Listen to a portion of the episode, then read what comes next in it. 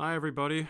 Welcome to my Gridiron Guru podcast for the fourth episode called Fallout That Was Probably the Right Move. The description the story of how Odell Beckham Jr. went from being drafted and popular in New York to his Anakin Skywalker like Fallout in New York and now being in Cleveland and what I think his future holds. Let's get started. Odell Beckham Jr. entered the 2014 NFL draft coming out of Louisiana State University. He was drafted by the New York Giants 12th overall. His career got off to a weird start. He had to miss almost all training camp into the preseason. He was also inactive for the first four games of the season. In Week 5, hosting the Atlanta Falcons, he made his first appearance, finishing with four catches, 44 yards, and one touchdown. He gradually got better as the weeks went by. In a Week 9 Monday Night Football loss to the Colts, he had 8 catches, 156 yards. Week 12 is when he made news around the sports world with one of the most famous catches of all time. Hosting the Dallas Cowboys on Sunday night, he made a seemingly impossible one handed catch while being interfered with by Brandon Carr, now on the Ravens. Despite the impressive catch, it was overshadowed by the Giants ultimately losing the game. He finished that game with 10 catches, 146 yards, 2 touchdowns. Odell Beckham Jr. ended the year with 91 catches, 1,305 yards, 12 touchdowns, despite finishing 6 and 10.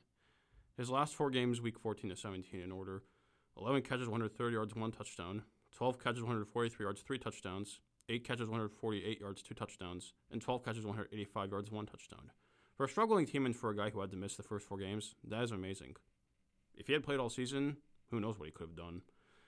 Then ultimately, he was voted to be on the Madden cover for Madden 16, beating out our beloved Rob Gronkowski. Sad retirement. 2015, the team again was a mess, and they again finished 6 and 10. This had more to do with close losses. He had another strong season, despite controversy late in the season. In a Week 15 game hosting the undefeated at the time Carolina Panthers, in which the Giants lost 38 35, he was going against who was regarded to be the best cornerback at the time in Josh Norman, now in the Redskins. Throughout the whole game, those two got way too competitive. It led to shoving matches, punches, small fights. They both got penalized multiple times. The aftermath, OBJ was suspended one game, whereas Norman was fined. Overall, OBJ had 96 receptions, 1,450 yards, 13 touchdowns, 8 100 plus games to finish fifth in receiving yards. 2016 was the year the Giants were back and maybe could do damage. After a string of difficult years for the Giants, they ended up back in the playoffs with a 11 and 5 record. The big catalyst behind it was the play of OBJ and the much improved defense that went from 32nd ranked at 442 points given up, third most points given up in 2015, to 10th ranked and 284 given up, second fewest points given up in 2016. OBJ again had a strong year 101 receptions, 1,367 yards, 10 touchdowns, highlighted by career high 222 receiving yards touchdowns against the Baltimore Ravens. The Giants for the wildcard game were visiting the Green Bay Packers. The Giants started out well, leading 6 0. Then after that, the game got worse from there, ultimately losing 38 13. It was very mysterious as to why a team with an improved defense, OBJ still being one of the best receivers, could play so bad and get destroyed badly. There's a common theory as to why the Giants looked so bad in the wildcard game. It was reported on January 2nd, 2017, that certain New York Giants players flew to Miami, Florida for a boat party. The players were all wide receivers. To go with OBJ, there was Sterling Shepard, Victor Cruz, and Roger Lewis. They were being party animals, I guess. What made this controversial was it occurred six days before the blowout loss. That's actually not a bad theory as to why the team was blown out. Although Beckham Jr. in the playoff game was pretty bad, he only had four receptions, 28 yards. He also had at least three to four drops, even dropping one in the end zone. This pretty much led to the struggles the Giants have had to endure ever since, and partly the catalyst that led to OBJ being traded away. 2017 was a horrible year for OBJ. In August, during the second preseason game at coincidentally the Cleveland Browns, he suffered a sprained ankle. At first, it looked like a serious knee injury. He had to miss the Week 1 Sunday Night Football game at the Dallas Cowboys. In Week 5, it was probably one of the darkest days in New York Giants history, hosting the Los Angeles Chargers in Week 5. OBJ suffered a creepy injury shown on camera. He bent his left ankle in gruesome fashion in a game which they lost 27 22. Why I think this was one of the Giants' darkest days was because having lost that game, they were now 0 5. And also, their other receivers, Brandon Marshall, Dwayne Harris, and Sterling Shepard, were injured in the same game. OBJ, Brandon Marshall, and Dwayne Harris had to go on injured reserve as a result. That 2017 ended up finishing 3 3 with so much drama. Whether it was Eli Manning's unexpected benching, head coaching problems, team drama, injuries, that whole team was a dysfunction. In OBJ's four games played, he had only 25 receptions, 302 yards and three touchdowns. In March 2018, for some reason, trade rumors were going on that OBJ would be dealt for whatever reason. At that point, between March and April of 2018, the front runners to land OBJ, if he was traded, would be the Los Angeles Rams. In April 2018, the New England Patriots traded wide receiver Brandin Cooks to them, which took the Rams out of the running. If someone wanted OBJ, the Giants' request was reportedly two first-round picks.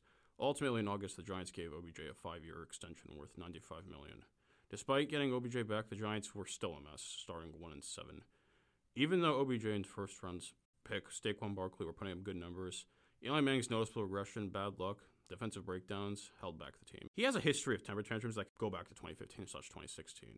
He had been known to throw temper tantrums when things didn't go his way or when the team was struggling. Some examples I can think of in a Week 3 game back in 2016 hosting the Redskins, he threw a temper tantrum on the sideline, then took off his helmet and hit it against a kicking net and it fell on him. In the blowout playoff loss I mentioned earlier in the locker room, OBJ punched a wall which made a hole in the wall.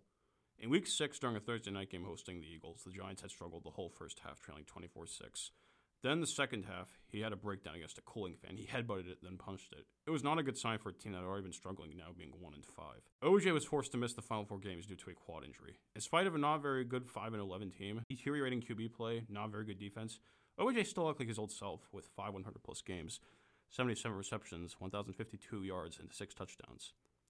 Most people would have never thought about, quote, trade rumors since he signed that five year contract. Turns out rumors were continuing to go out in the public that it may actually happen. General Manager Dave Gettleman in January 2019 reiterated that OBJ would not be traded. When it got to around February and March, the rumors continued going on. It seemed like it was never going away. In February, the Athletic's, Jay Glazer made a bold prediction that OBJ would be traded. What had also been reported was, according to NBC's Chris Sims, the Patriots, quote, most aggressively pursuing before the trade deadline last year. As a Patriots fan, I'm going to talk about how I would have reacted if we had got him in a trade. Among other reports about OBJ trade rumors, Pro Football Talk's Mike Florio reported that the 49ers, quote, have had real interest for, quote, for nearly a year now. But trade rumors, again, it seemed like we're never going away. Jay Glazer reported it was still a possibility that OBJ could be traded. At this point, around early March, the leading candidates to land OBJ, if he were to have been traded, would be either the 49ers, Patriots, Browns, and Raiders. A CBS Sports employee reported the most connected two teams were the Niners, Raiders, and Browns. An NFL Network employee reported that the Browns were willing to give up guard Kevin Zeitler, defensive end Emmanuel Ogbah, and one other player for OBJ. An ESPN employee reported the Giants are not putting OBJ on the trade market. Well-known ESPN employee Adam Schefter reports that the Giants are, quote, listing your trade offers for him. If people are wondering how I'm able to list all these reports, I found it on Rotoworld.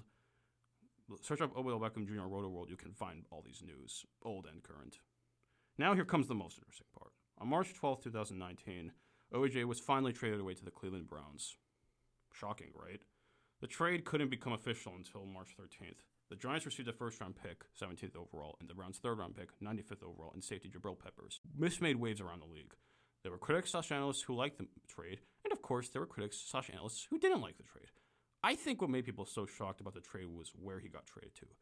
The Browns most football fans remember them as one of the most miserable sports teams since they got reinstated back in 1999. 20 years later, they now have Baker Mayfield, Nick Chubb, Jackass Kareem Hunt, suspended eight games by the way, David Njoku, Antonio Callaway, and Odell Beckham Jr.'s best friend, Jarvis Landry, on offense. Quite the offense. The Browns also had quite the offseason, adding more to the defense. As for the Giants, they're trying to replace Odell Beckham Jr. with Golden Tate, who just recently got suspended. The reason people continue to laugh at the Giants is because they had arguably the worst offseason. They never made an effort to keep Pro Bowl safety Landon Collins. It led to a really ugly divorce between the two. Landon Collins ended up signing with the rival Washington Redskins to a six-year, $84 million contract. They also traded Olivier Vernon to, coincidentally, the Cleveland Browns for guard Kevin Zeitler. To make the offseason worse, with the sixth overall draft pick, they took Daniel Jones, who nobody expected to go that early. Now on to my thoughts about the OBJ trade. I think from OBJ's side, it was a good move because, to be honest, the Giants seemed like we're going nowhere. I mean, it is true they were very competitive despite going 5 11. They did lose a lot of close games, and they did have one of the best running backs in Saquon Barkley. The whole Giants team was pretty much a mess. Not making an effort to keep Landon Collins, trading Olivier Vernon, dysfunctional management, and a toxic locker room. I think it was very noticeable OBJ didn't want to play for the Giants. He seemed ready to leave. He wanted to be on a winning team. He really wanted to win that bad. What has also become noticeable since both OBJ and Landon Collins left, they both have been badmouthing the Giants. OBJ felt, quote, disrespected by the Giants after the trade. Landon Collins is also salty about the Giants never making an effort to keep him. He badmouthed Dave Gelman. How would I have reacted? I would have been so happy. If we get a notable name in the trade, I'm always happy. I welcome anyone with open arms. To be honest, even though it was said the Patriots were aggressive at the trade deadline, I have a hard time believing that a great head coach in Bill Belichick would consider someone as great as OBJ. I mean, it is true 12 years ago in 07, we did trade for Randy Moss, who at the time did have some attitude problems. It was very noticeable. Whether it was on the field or off the field problems, Belichick managed to fix him for the most part, but he also had a strange divorce with the Patriots in 2010 when he was traded back to his old team, the Vikings. The Patriots have also traded for players with troubling history, like Josh Gordon, who had weed problems in 2018, even though he took some time off from the team late in the season. Then he got suspended because of jackass more on Roger Goodell. Another troubled player people forget that who was traded for was former defensive tackle Albert Haynesworth, who had many on-field problems. Before I end this podcast, I guess I should say a final conclusion. When I look at all this, I think for OBJ was probably the right move since the team was in dysfunction. The Giants weren't ready to compete for a while. OBJ probably deserved his chance to win a ring, which he still has plenty of time to do. It'll be interesting to see if the Browns can live up to the hype with all the talent they now have. As for the Giants, they have to be lucky they have Saquon Barkley, or they could very well be a 2 14 or 1 15 team. And one more thing, I think with the likely downfall for a couple of years or for a while, it has the Star Wars Episode 3 like feel to it. They had everything. It seemed like everything was going to go well. And then Order 66 goes on the Giants, and then they get rid of everyone. And now, look what there remains now. This is kind of like an Order 66 for them, to be honest. That's it for today's podcast. That was a lot to talk about. I'll be back for another podcast some other time.